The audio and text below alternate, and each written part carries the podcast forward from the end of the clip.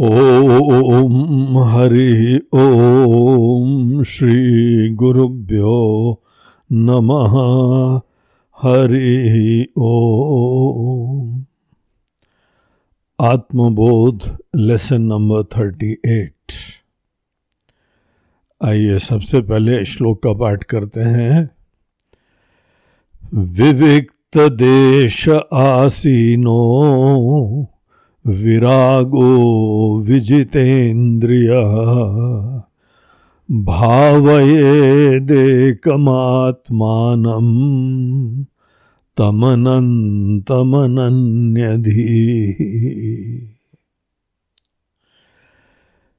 ये श्लोक भी पिछले श्लोक की तरीके से हम लोगों के ही आत्माभ्यास आत्मा के बारे में जो अच्छी तरीके से गहराई से चिंतन करा जा रहा है, ज्ञान की प्राप्ति के बाद इसी के अंदर सदैव अवेयरनेस बनाई जा रही है। पहले बुद्धि की क्लैरिटी उसके बाद इस अपनी नई आइडेंटिटी में सतत उठते बैठते, सोते, जागते, घूमते, फिरते, जहाँ पर भी हमारी अवेयरनेस है, हम उसको कॉन्शियसली इस दिशा में मोड़ते हैं। इसको ही अभ्यास कहा था पिछले श्लोक में, और ये आचार्य ने पिछले श्लोक में बोला कि एवं निरंतर अभ्यस्ता। इस तरीके से सदैव ये अभ्यास जो करता है कि अहम ब्रह्मास्मि। अब छोटे पने की वृत्ति त्याग के, वो एक कल्पना जान के, और ये प्रामाणिक यथार्थ को ही अपने अंदर बड़े भाव पूर्वक बनाए रह के और इसके अंदर जब हमको आनंद आने लगता है, तब एक अपने आप ही रुचि जग जाती है और वो हमको ये कार्य सहज रूप से हर समय कराने के लिए मदद करती है। तभी कहा जाता है कि इसकी वासना उत्पन्न हो गई है। और ये जो वासना है, ये वासना से प्रेरित आत्मा अभ्यास है। इसके द्वारा आचार्य ने बताया था, अविद्या, विक्षेप, सब उसी प्रकार से खत्म हो जाएँगे, जैसे कि कोई रोग औषधि से इमीजिएटली गायब हो जाता है। अब ये जो निध्यासन होता है, ये तो आत्मचिंतन होता है, इसके दो पार्ट्स होते हैं। एक तो जीवन की हर परिस्थिति में आप अपने आप को एक्सपोज करिए। और वहाँ पर हमारी जो चुनौती है, हमारा चैलेंज है, हमारा कर्तव्य है, वो बाहर का नहीं है। वो हमारे अंदर ये ही ज्ञान को एक्चुअलाइज करना है। अब वो सतत लाइफ के अप्स एंड डाउन्स में खुशियाँ भी आएँगे, गम भी आएँगे, ये सब चीज़ें आती हैं। इसके इन एंड थ्रू जो व्यक्ति ये अभ्यास करता है उस व्यक्ति को अब ये एक दूसरी चीज़ बताई जा रही है कि कुछ समय तुमको अब एकांत में रह के इंटेंसिव आत्माभ्यास करना चाहिए। इसका गहराई से ध्यान करो और ध्यान करते हुए बाकी सब चीज़ों को बाधित कर दो। कोई दूसरी चीज़ की अवेयरनेस नहीं आए। देखिए, व्यवहार इसीलिए चलता है क्योंकि व्यवहार में कोई ना कोई मजबूरियाँ होती हैं, करना पड़ता है। तो इसी चीज़ को अवॉइड करने के लिए थोड़ी देर अपने आप को जो है वह एक्सक्यूज करो सब चीज़ों से। जैसे अनेकों चीज़ों के लिए आप अपने आप को एक्सक्यूज कर लेते हैं, है? कोई बहुत विशेष स्टडी के लिए जाना है या केवल कोई बाहर आउटिंग के लिए जाना है, सब काम धंधे से अलग हो जाते हैं। अब ये चीज़ को आप अपनी प्रायोरिटी समझते हुए थोड़े समय के लिए टोटली अपने आप को कर्तव्य फ्री करके और एकांत में रहो। तो एकांत में रह के फिर हमको यह अभ्यास पुनः एक इंटेंसिव वे में करना है। इस बैकग्राउंड के साथ अब श्लोक का अर्थ देखिए। विविक्त देश आसीनो विरागो विजितेन्द्रिय भावयेत भावय एकम आत्मानम। तम अनंतम अनन्य धी तो भावय एकम आत्मानम तम अनंतम अनन्य धी क्या मीनिंग है इसका? इसका मीनिंग है कि विविक्त देशे। विविक्त देश बोलते हैं एकांत स्थान। एकांत मतलब जहाँ पे आपको कोई डिस्ट्रैक्शन नहीं है। वो एकांत जगह हो सकती है या एकांत काल आप ढूंढ लीजिए।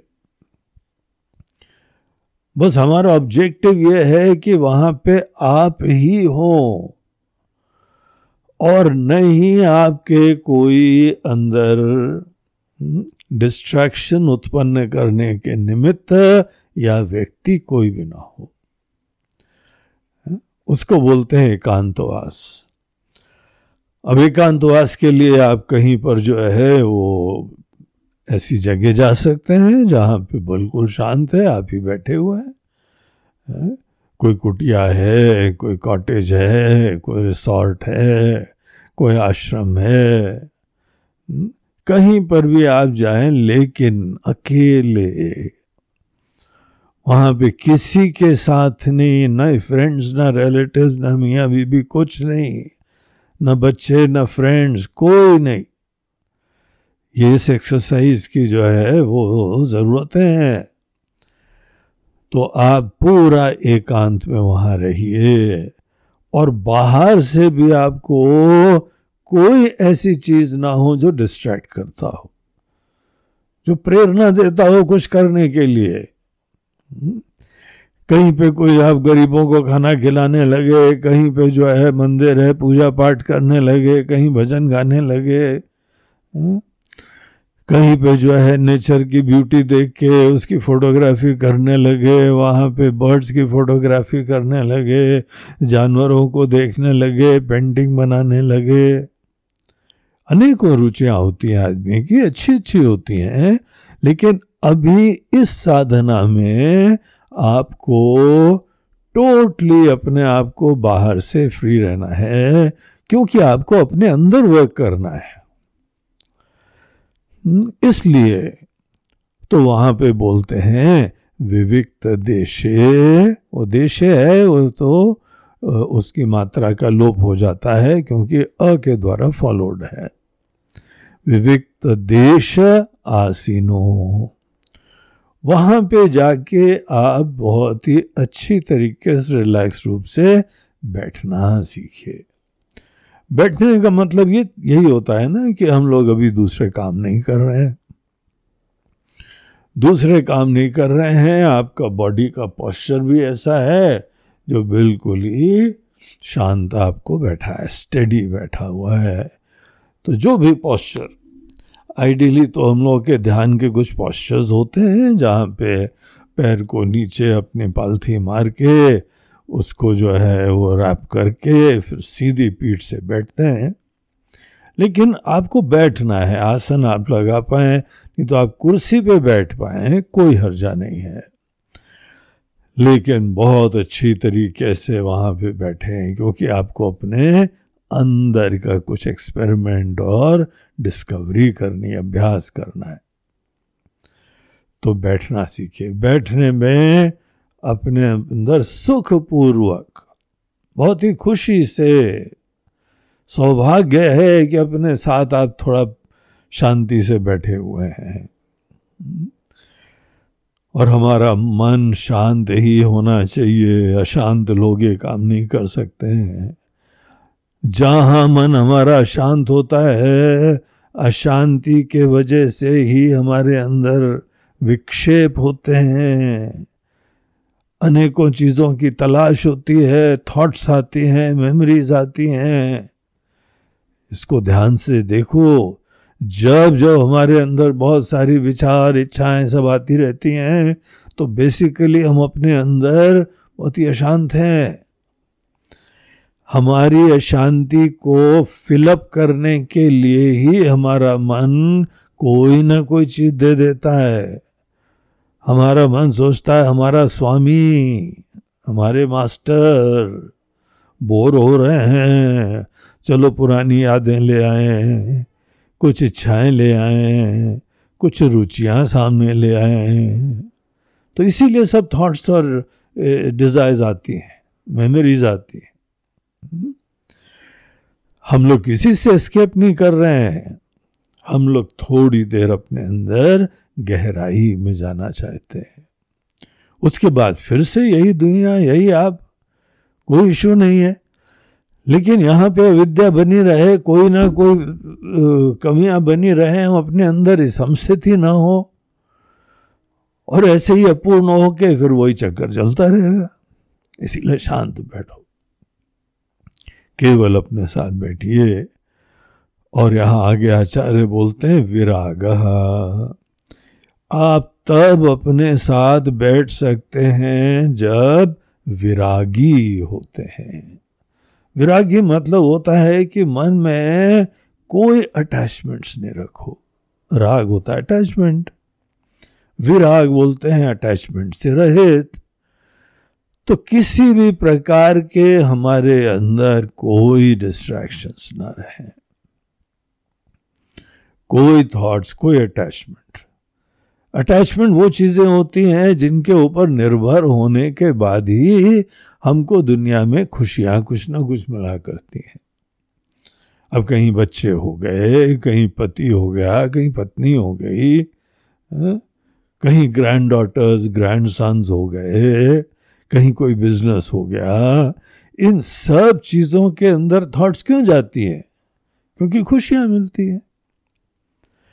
अब ये बाहर की खुशियाँ आप लेते रहोगे तो अपने अंदर का कब पट खोलोगे? हाँ? इसीलिए यहाँ पे कहा जा रहा है, इस साधना के लिए विशेष रूप से, वैसे तो अध्ययन के समय भी, चिंतन के समय भी, ये सब चीज़ों से अपने आप को अलग रखते हैं। लेकिन खास कर ये आपको बताएँ, एकांत में जाके मन ज़्यादा याद करता है। क्योंकि अकेला है ना, अकेला है, इसीलिए अनेकों की यादें भी जाने लगती हैं। तो ये ध्यान दो, इस चीज़ का रिजॉल्व रखो। अभी किसी और की यादें नहीं करनी है। किसी का स्मरण नहीं करना है। कितने भी प्रिय लोग हों, हम और फिट होके, और स्वस्थ होके फिर से ही दुनिया में जाएँगे। अटैचमेंट में हम प्यार रखते हैं, लेकिन कुछ अपेक्षाएँ होती हैं। यही तो गड़बड़ है। हम प्यार रखें, लेकिन अपेक्षाएँ न रखें, वो और महान होता है। उतना आपको सामर्थ्य जगाना है डिस्कवर करना है कि पूरी दुनिया के प्रति अटैचमेंट नहीं होना है। प्यार हो जाएगा। हा? तो वो यहाँ पे कोई अटैचमेंट नहीं, निर्भरता है नहीं। हमारी निर्भरता केवल आत्मज्ञान पे होनी चाहिए। अपने आप को ब्रह्म केवल जानना ही नहीं है, इस समय अनुभव करना है। वो ही एकमात्र हमारे मन में सिंगल पॉइंटेड फोकस हो। तो सब अटैचमेंट में दोष देखो। जब जब अटैचमेंट आए, उसमें दोष देखिए तो उससे दूर हो पाएँगे आप। ये कोई स्वस्थ नहीं है। हाँ? ये दुनिया के अंदर अटैचमेंट को ही बड़ा नॉर्मल समझते हैं। यहाँ पर आध्यात्मिक पथ पे गहराई से जानने वाले लोग सदैव जानते हैं कि ये कोई स्वस्थता नहीं होती। तो इसीलिए अटैचमेंट नहीं होना चाहिए, अपने साथ एकांत में विशेष रूप से। नेक्स्ट चीज़ बोलते हैं विजित इंद्रिय कई बार हमारे जो है ना वो राग इसीलिए होते हैं क्योंकि हमारी इंद्रियाँ अपने कोई ना कोई विषयों के साथ उनका बहुत लगाव होता है। इंद्रियों को सुख मिलता है। इंद्रिया जो है वो भी एक हमारी फैकल्टी है और सदैव बहिर्मुख रहती हैं ये। इसीलिए बाहर किसी न किसी विषय के बारे में वो अपनी रुचियों के अनुरूप वो डिपेंड हो जाती हैं। तो इंद्रियों का टोटल कंट्रोल कान इस समय कुछ नहीं सुनेगा, आँखें कुछ नहीं देखेंगी माइंड में भी कोई यादें नहीं आएँगी। तो ये करना पड़ता है, ये अभ्यास करना पड़ता है, अपने आप नहीं हो जाता है। इस तरीके से विवेक देश आसीन विरागो विजितेंद्रिया ये देखिए बेसिकली ये ध्यान के लिए पहले के सब इनिशियल तैयारियाँ हो रही है। हम्म? और एक बार आपने इस प्रकार से तैयारी कर ली, फिर बोलते हैं, भावया एकम आत्मानम तम अनंतम। अनन्य धी ये जो अनन्य धी है, ये जो हम हैं, हमको अनन्य धी होके आत्मा का ध्यान और पूरी भावना उत्पन्न करनी है। अनन्य धी होके। अनन्य धी बोलते हैं उसको, जिसने ये बहुत अच्छी तरह निश्चय कर लिया है कि जो परमात्मा तत्व है वो हमारे अंदर मैं की तरीके से बैठा हुआ है। वो हमसे अन्य नहीं है। न अन्य अनन्य। अनन्य धी। ऐसी बुद्धि के द्वारा जिसने बहुत अच्छी तरह से ये सब ज्ञान प्राप्त कर लिया है, श्रवण मनन सब कर लिया है, सुना है गुरु चरणों में बैठ के, खूब युक्ति पूर्वक चिंतन भी कर लिया है, इसका दृढ़ निश्चय कर लिया है कि ये आत्मा की तरीके से ही ब्रह्म है। अगर परमात्मा हमारी आत्मा की तरह से नहीं होंगे ना तो आप सोच लीजिए क्या इसका परिणाम होएगा। परमात्मा भी लिमिटेड हो जाएँगे। वो दुनिया में हर जगह हैं, लेकिन हमारे वहाँ नहीं है। तो आपका अस्तित्व परमात्मा को लिमिट कर रहा है। वो कन्फाइन हो रहे हैं। वो यहाँ नहीं है, बाकी हर जगह है। सो हाउ रिडिकुलस ये कैसी जो है निराधार बात है। इसीलिए परमात्मा को परमात्मा होने के लिए हमारे रोए रोए में बसना है, हमारी आत्मा की तरीके से होना है। तो यही हमने पहले ज्ञान प्राप्त करा।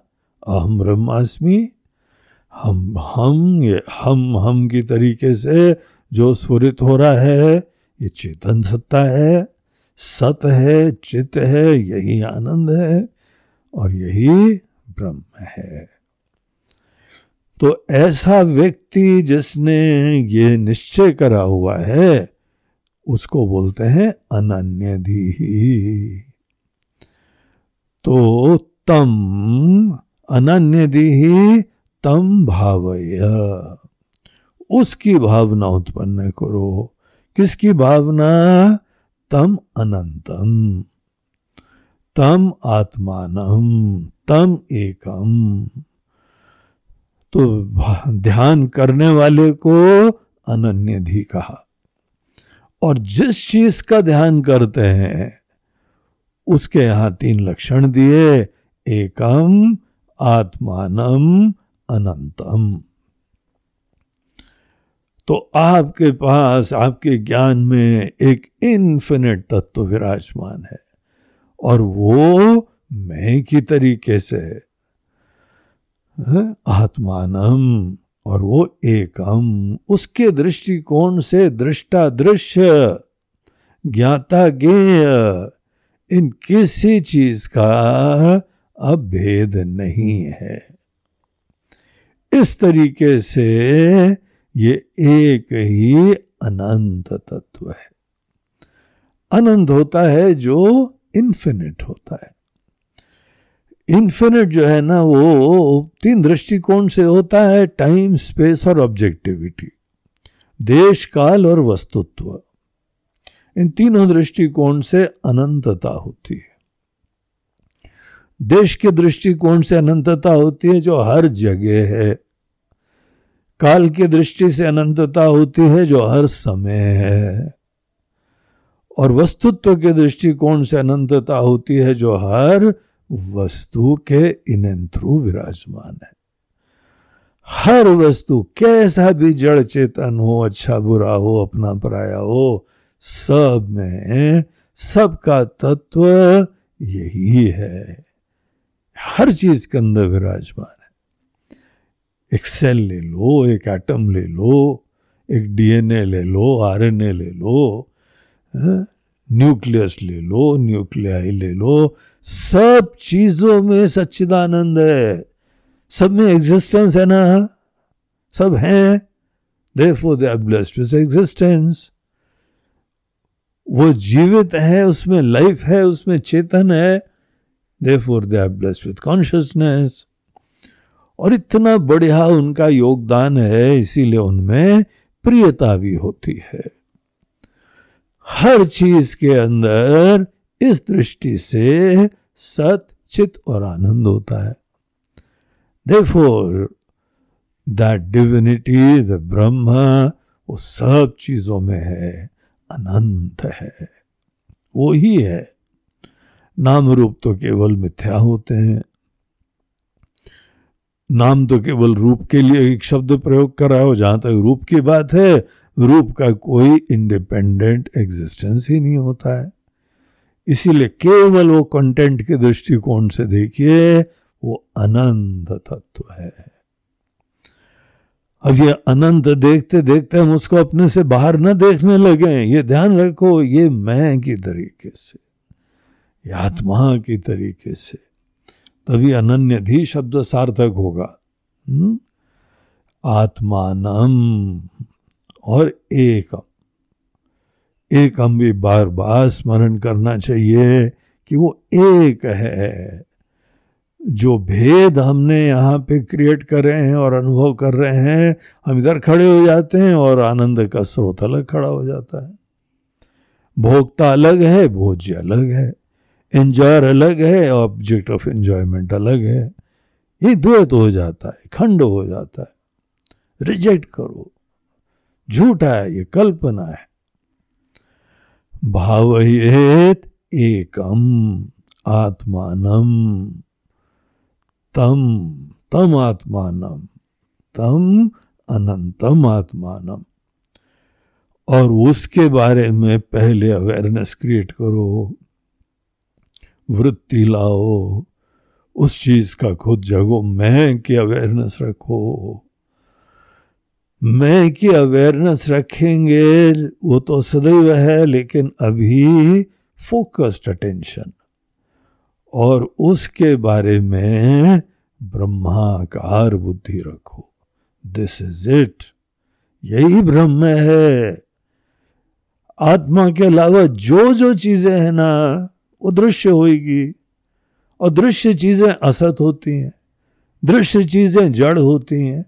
और दृश्य चीज़ें शुरुआत में भले सुख का आभास दें, लेकिन अंततः वो दुख दिया करती है। इसीलिए बाकी चीज़ें सत चित आनंद से टोटली ऑपोजिट हैं। असत हैं, जड़ हैं और दुख स्वरूप है। गीता के अंदर भगवान कृष्ण बोलते हैं, ये ही संस्पर्श जा भोगा दुख यो एवते।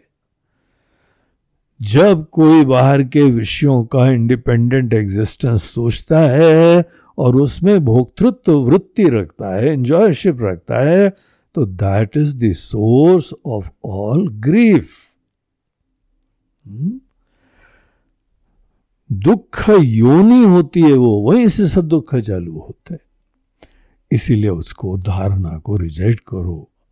मैं को ही देखो, यही सत्य है, यही सत है, चित है, आनंद है। दृष्टा सच्चिदानंद है, दृश्य असत, जड़ और दुख स्वरूप है। इसीलिए टोटल फोकस अवेयरनेस में की। तो पहले तो इसी चीज़ के बारे में टेंशन क्रिएट करिए, ध्यान दीजिए, फिर उसके उपरांत आचार्य बोलते हैं भावय। भावय मतलब होता है, आप इसी के बारे में महत्व की भावना क्रिएट करो। देखिए, समझना एक चीज़ होता है, भावना उत्पन्न करना दूसरी चीज़ होता है। दुनिया भर के विषयों को हम बगैर समझे ही भावना उत्पन्न कर बैठे, इसीलिए जो है उनके ऊपर पराधीन है। भावना में यही निश्चय होता है हमको खुशियाँ दे रही प्रेम दे रहे हैं। जो जो चीज़ें आपको खुशियाँ देती हैं, आप उसके प्रति ऐसी एटीट्यूड रखते हैं, और वही प्रेम की भावना उत्पन्न होती है। तो आप जानते हैं भावना उत्पन्न करना, अनेकों से प्रेम करा होगा। अब आप आत्मा से प्रेम करो। ये जो आत्मा है इसके बारे में बोलते हैं, भावया? बस सोचने की बात है, यही महान है, यही दिव्य है, यही सत्य है, यही ब्रह्म है और जब किसी चीज़ के बारे में आपके अंदर बहुत ही प्रेम भावना उत्पन्न होती है ना तो देखिए उसका कैसे टाइम पास हो जाता है पता नहीं लगता है ऐसे गीत सुने हैं ना कि दो प्रेमी जो आपस में मिल रहे हैं, वो बोलते हैं, अभी अभी तो आए वो अभी अभी जाना है। बोलते हैं, महाराज, अभी अभी नहीं। हम लोग को बैठे हुए चार घंटे हो गए।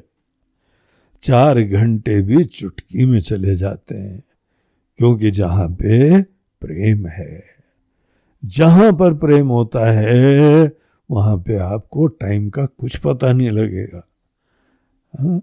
तो ये धीमे धीमे प्रेम कल्टीवेट होता है धीमे धीमे बनता है दो मिनट में जो है कोई स्विच थोड़ी ऑन होता है कि प्रेम चालू, प्रेम बंद, हा?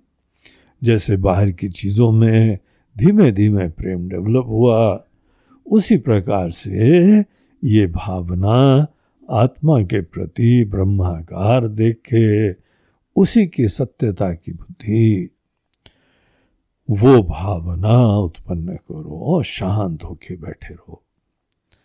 इतना करने के बाद गीता में तो भगवान एक शब्द और जोड़ देते हैं कि आत्म संस्थम मन कृत्वा न किंचित अपनी चिंतित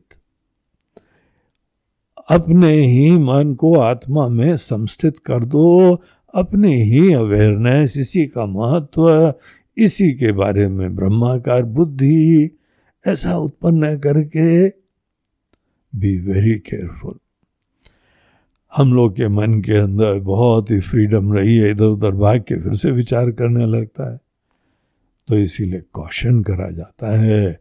We know the propensity of mind to go in different directions फिर भाग जाएगा। इसीलिए आपको कॉशन कर रहे हैं। हम्म? कोई दूसरा चिंतन ना हो। इसी की एकमात्र भावना उत्पन्न करो। इस तरीके से ये भावना उत्पन्न करने को कहते हैं समाधि।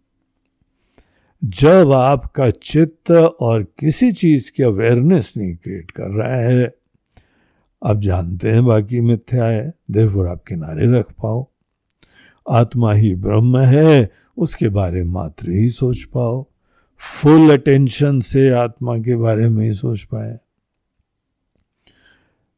बस जब हमें और दूसरी कोई थॉट्स नहीं है, केवल ये ब्रह्माकार वृत्ति है, इस ब्रह्माकार वृत्ति में स्थित रहना बड़े प्रेम से, बड़ी खुशी से, बस इसी को समाधि कहते हैं।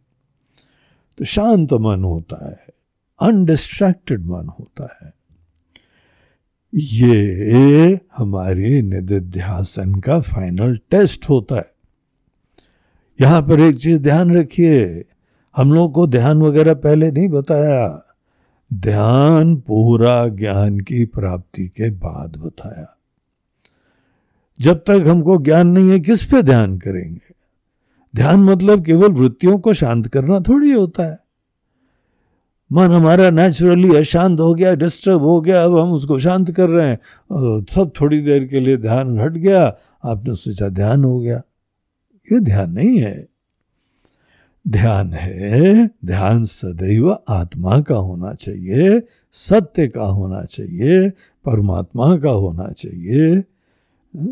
विचार विहीन, शून्य नो अवेयरनेस वो ध्यान नहीं है, वो तो निद्रा में जाने का तरीका है। एक निद्रा होती है और एक हमारे अंदर लय अवस्था होती which is very much like निद्रा। और आपके अंदर सब अवेयरनेस खत्म हो जाएगी और कोई थॉट्स नहीं आएँगे और आप ये भी नहीं कह सकते कि आप सो रहे हैं। लेकिन आपकी ना ना आपकी अवेयरनेस होगी, ना दुनिया की अवेयरनेस होगी। उसको लय अवस्था बोलते हैं एब्जॉर्प्शन बोलते हैं। तो लय अवस्था से समाधि नहीं होती है।